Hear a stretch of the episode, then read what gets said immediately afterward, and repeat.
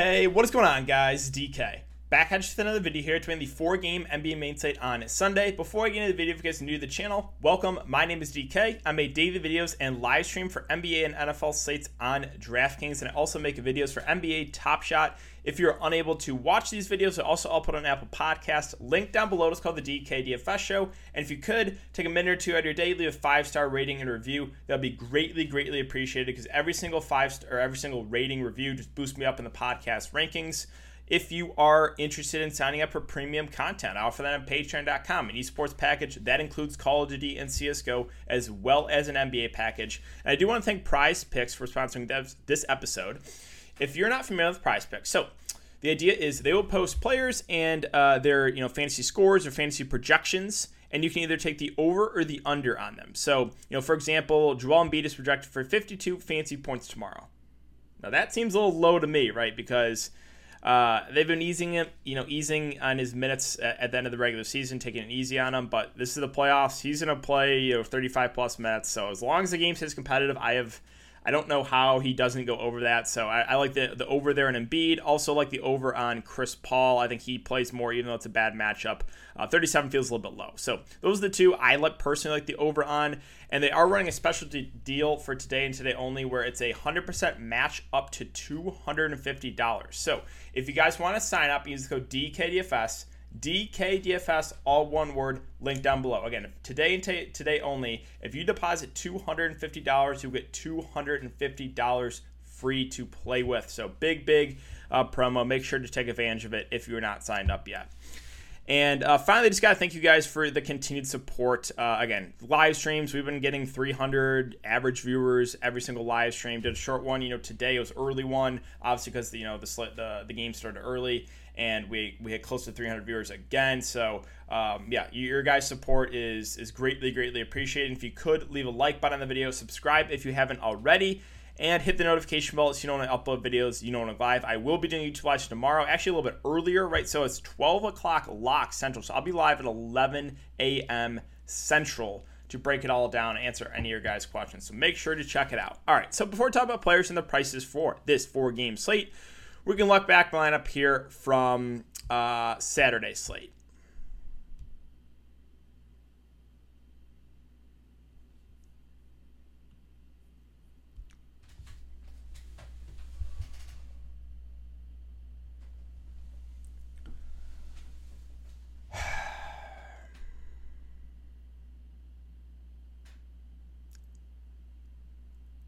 Foul trouble for Kemba Walker. 3 fouls in 9 minutes in the first half. 19 fantasy points total for Kemba Walker against the Brooklyn Nets. Okay, so the only game I watched the first half of the Miami-Milwaukee game. That was it. Can someone explain to me how that Boston-Brooklyn game scored under 200 points total? Like, was everyone just throwing a bunch of bricks? I mean, I know Kemba was, and I also know Tatum was. He shot like 6 of 22 or something. How? Like, that is such an outlier game that game goes like 30-plus points under the total. 104-93, I saw it. I was like, what on earth? Again, I didn't watch the game, so you guys got to tell me, how did that happen?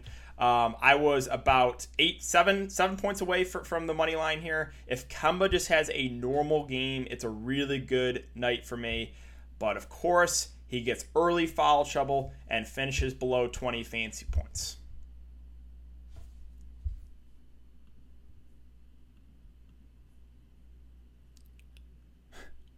I mean, the last 8 games, 45, 45, 39, 46, 48, 32, 54, 48, 19. Okay. Well, that's what I got to tilt about, because that just busted my lineup. Everything else was solid. So Goran Dragic and Jimmy Butler were my 2 favorite Miami Heat players. Now, got a little bit unlucky with Jimmy Butler. I know it went to overtime, but he shot awful. What did he finish shooting? At one point, he was 3 of 17. He finished 4 of 22, and he still went for 47 fantasy points. So he shot 4 of 22 and went for 47. Imagine if he just has a decent shooting game, he's going for 60-plus easily. So, I'll play Jimmy in that spot at, 8.4K every single time. He's still a good game, but it could have been a massive, massive game if he just has a decent shooting game. The rest of my lap, so the last two pieces in for me were Camposo and Aaron Gordon. I didn't feel amazing about either. Obviously, we had Monty Morris on the bench, and Aaron Gordon has not been great. They're both fine. 25 for Camposo, 30 for Gordon. I used Claxton for value, and now he didn't play as much as I expected. I was a little bit tilted about that. He only played 11 minutes. He played well in that time, but they actually, surprisingly, they did go Jeff Green at the 5 because Blake Griffin didn't play, or again, I didn't watch this game, but I saw... It had to have been Jeff Green at the 5, right? Because looking at the minutes, Blake Griffin played 20, and Claxton only played 11. So Jeff Green played a decent amount of minutes at the 5. I wasn't expecting that against a big front court like Thompson and Robert Williams. Did you see Robert Williams had 9 blocks in like 20 minutes? What? Like, what is that? How is that possible? But yeah, so like Claxton, I was a little bit surprised. I did not think that would happen because Boston played with the traditional center, but hey, the Nets did. They went small, so obviously we're not going to be able to get to Claxton on the next slate. And then Kawhi Leonard, you guys knew it was going there. Like I hinted, he was way underpriced. Then he used Yusuf Nurkic too. I thought he was a little bit too cheap for a guy that's going to play a little bit more. We know he's a good point per minute guy. He went for 42 fantasy points. All in all, it's just Kemba, right? Kemba just has a normal game. I'm probably 3xing at least, just decides to get in foul trouble and go for under 20 fantasy points. So that's it for Luck Back, guys. Obviously, I had to tilt about Kemba. I know probably a lot of you guys played Kemba too, and he was a good play, right? He was 30% in the higher dollar stuff. I thought he'd be a little bit more popular than that. Just really unfortunate foul trouble plus his absolute floor game. But it is what it is. Again, that's, variance like that, bad variance like that can happen in NBA. So, all right, let's talk about this 4-game slate. We have Wizards and 76ers at 228.5 over under. The 76ers are 7.5 point favorites. A little bit of blowout risk there. Lakers and Suns at 213 over under. Suns 3-point favorites. Hawks and Knicks at 215 over under. The Knicks 1.5 point favorites. And the late night hammer here, Grizzlies, Jazz 216 over under. The Jazz are 8.5 point favorites. All right, so let's start off with Washington. And at the top, Russell Westbrook at 12.1K. It's a tough matchup, and it's just with the playoff slates, there's not as much value, right? It's a lot harder to build a stars and scrubs slate, so I don't think Westbrook is completely out of play just because he's Russell Westbrook and he can go for 80 any game. I just have a hard time prioritizing him on this 4-game slate with not a ton of value. Brad Beal's the guy I would rather get to for the price at 8.7K. He should play 35-ish minutes. Even though it's a bad matchup, I do much prefer Beal to Westbrook. Now, obviously with Beal, there's some risk, right? He's dealing with a hamstring injury. But I think he's going to play 35-plus minutes here.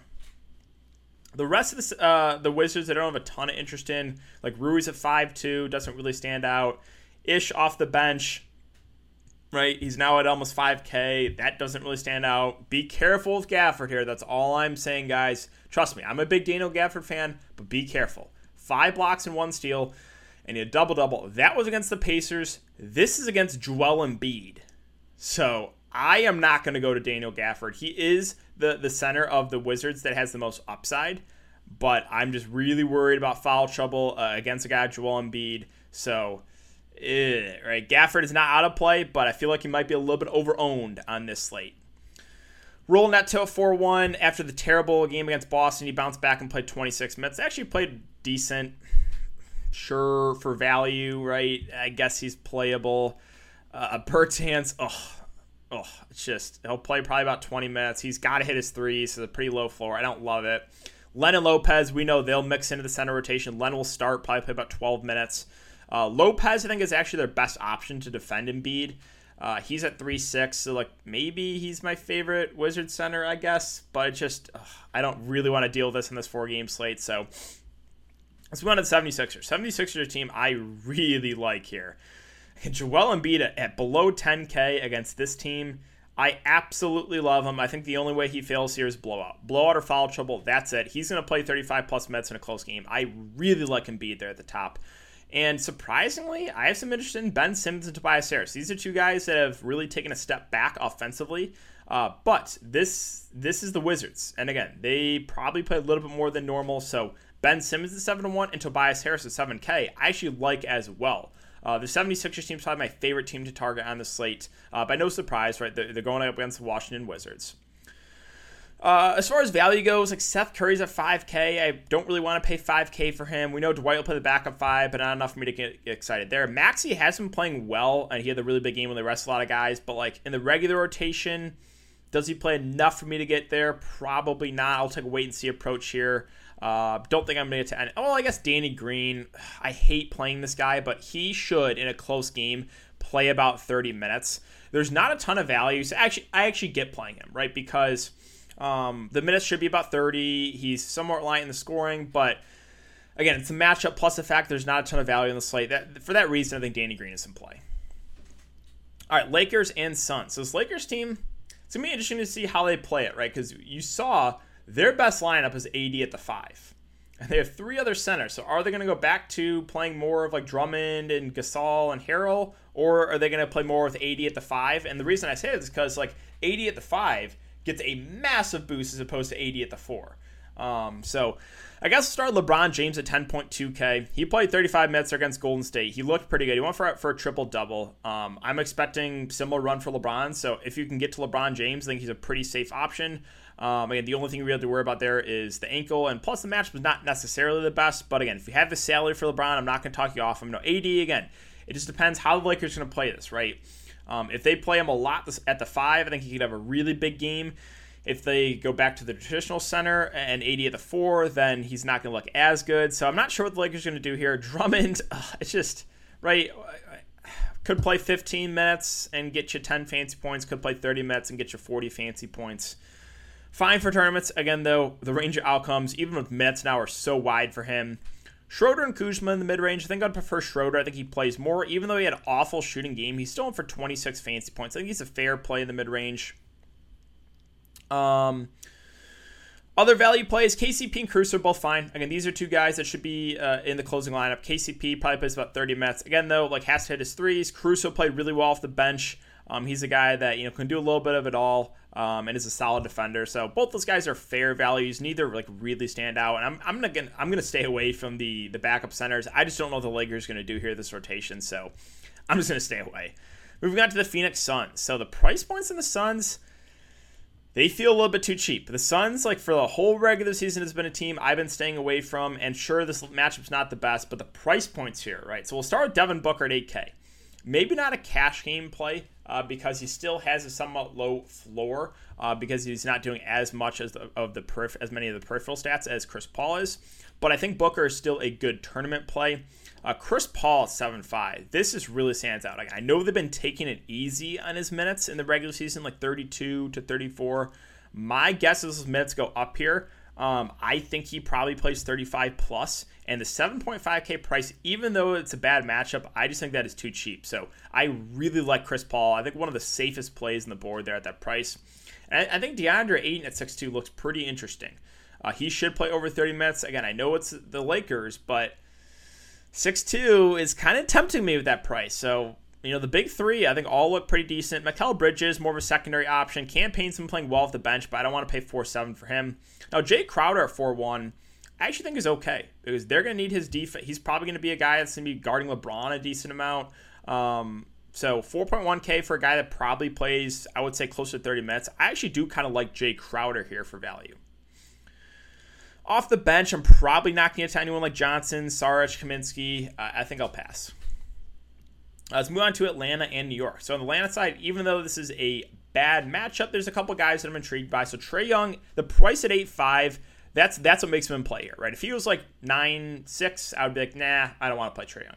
8.5, all right, that's tempting me. For a guy that's going to play, 35 to 40 minutes, even though it's a bad matchup, I am very intrigued by Trae Young here for tournaments. I like him a good amount there. Kind of the same with Capella. I don't know if I get to him in a cash game setting, but he's a guy that probably plays 30, 35 minutes, and we know Capella's a good point per minute guy and can have some big games. So I'm intrigued by him for tournaments, and I do like Bogdan as well. 7K, right? For a guy that's going to play 35 to 40 minutes, he's going to get a ton of shot attempts up. He's been really consistent. Like, look at these box scores.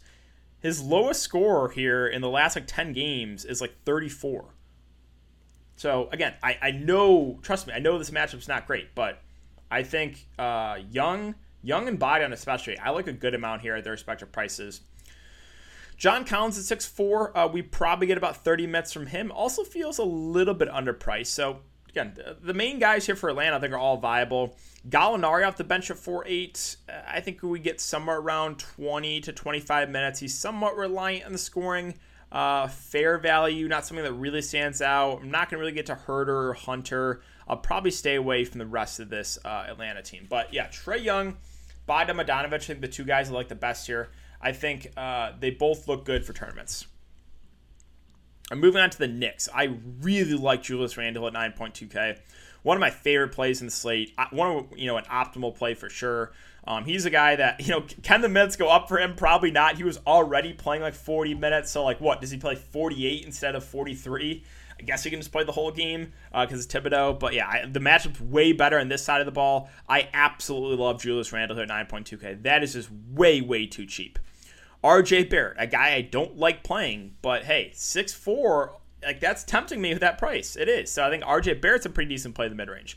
I think Derrick Rose is a good tournament play off the bench. The issue I have with D. Rose is Burks off the bench too, and Burks has been a high-usage guy, kind of taken away from Derrick Rose. So I might prefer Burks actually to D. Rose. Burks is cheaper, and both players, again, are going to be kind of high-usage guys off the bench. So actually prefer Burks to D. Rose. I think Burks is a pretty solid value play. Reggie Bullock, we know what he is. I don't like playing this guy, but he's going to play close to 40 minutes. He's pretty reliant on the scoring. So, yeah, playable. And then I was looking into it. I don't think Mitchell Robinson's going to be back for this series. So, assuming he's still out, Nerlens Noel, 4.1K. I think this is a really good value play. He's probably going to play about 30 minutes, and we know the Atlanta front court's big. I do kind of like Noel for value. So there actually is a good amount I like here for the New York Knicks. Finally, Memphis and Utah. So we'll start with Ja Morant, who had the absolutely massive game their last game. Again, the reason main reason why he had that big game was the early foul trouble of Jonas Valanciunas. So with that being said, in the tough matchup here, I'll probably stay away from Ja. Now, the guy that I would still go back to the well on, maybe not for cash games, because this is one of the worst matchups against Rudy Gobert, but I still think you can take a risk on Jonas Valanciunas for tournaments just because he's such a good point per minute guy, and as long as there's no foul trouble, he's going to play 35 plus minutes. So I actually don't mind taking a shot on Jonas Valanciunas for GPPs. Dylan Brooks, too, he's going to play close to 40 minutes. He's getting a ton of shot attempts up. He had a bad shooting game last game, so he went for 24 again. He does have a somewhat low floor if he's not hitting his shots, but I think he's still intriguing in the mid-range. Slow-mo at 5'8", kind of just a fair play. Again, he played 39 minutes in a do-or-die game. Or, again, that was overtime, though, so I guess only 33. Triple J got in foul trouble and then didn't come back in. That will lower the ownership. The price would come down a little bit. If you're confident he goes back to 30-plus minutes, then I think he's a good tournament play. But, again, you always have the risk of the foul trouble. It's not a good sign that, late in the game they actually went to Tillman over him. Desmond Bane at 4-4, probably plays about 20, 25 minutes off the bench. Doesn't really stand out there. Again, Tillman had a really big game. Be careful here, though. He had JV and Triple J foul trouble. So, feels like chasing a little bit with a guy like Tillman. Also, Grayson Allen got more minutes because of the foul trouble of Jonas Valanciunas. Right? So I don't really feel good about the bench guys here for Memphis. Finally, the Utah Jazz. So it really just depends on how many minutes does Mitchell play. Is he full go? If he's full go and plays 35 to 40 minutes, then I think Mitchell looks pretty good here at 8-8. If they're going to limit him, then a guy I look to is probably Mike Conley at 6-7, who revenge him here too, should play about 30 to 35 minutes. He's been a good point per minute guy, he has. So Conley would be a guy I would look to. I think he's a safe play either way, but if they're going to limit Mitchell, then I like Conley even more. Clarkson feels a little bit too pricey with Mitchell back. Rudy Gobert is fine too, a guy I don't really like playing, but he should play 30, 35 minutes. They're going to need his defense out there against Jonas Valanciunas, so that seems a little bit too cheap for Gobert. The other guys like Bojan, Ingles, kind of priced up from when Mitchell's out, so I think I'm going to stay away from the rest of the Utah Jazz. And that's going to do it for the video today, guys. So if you haven't enjoyed the content so far, I would really appreciate if you hit the like button on the video, subscribe if you haven't already, and hit the notification bell so you know when I upload videos, you know when I'm live. Again, I will be doing a YouTube live stream about 10 hours from now. So you'll see me again very, very soon, tomorrow morning, 11 a.m. Central. Be sure to check it out, guys. Thanks again. Have a good night, and I'll see you all tomorrow morning in the live stream.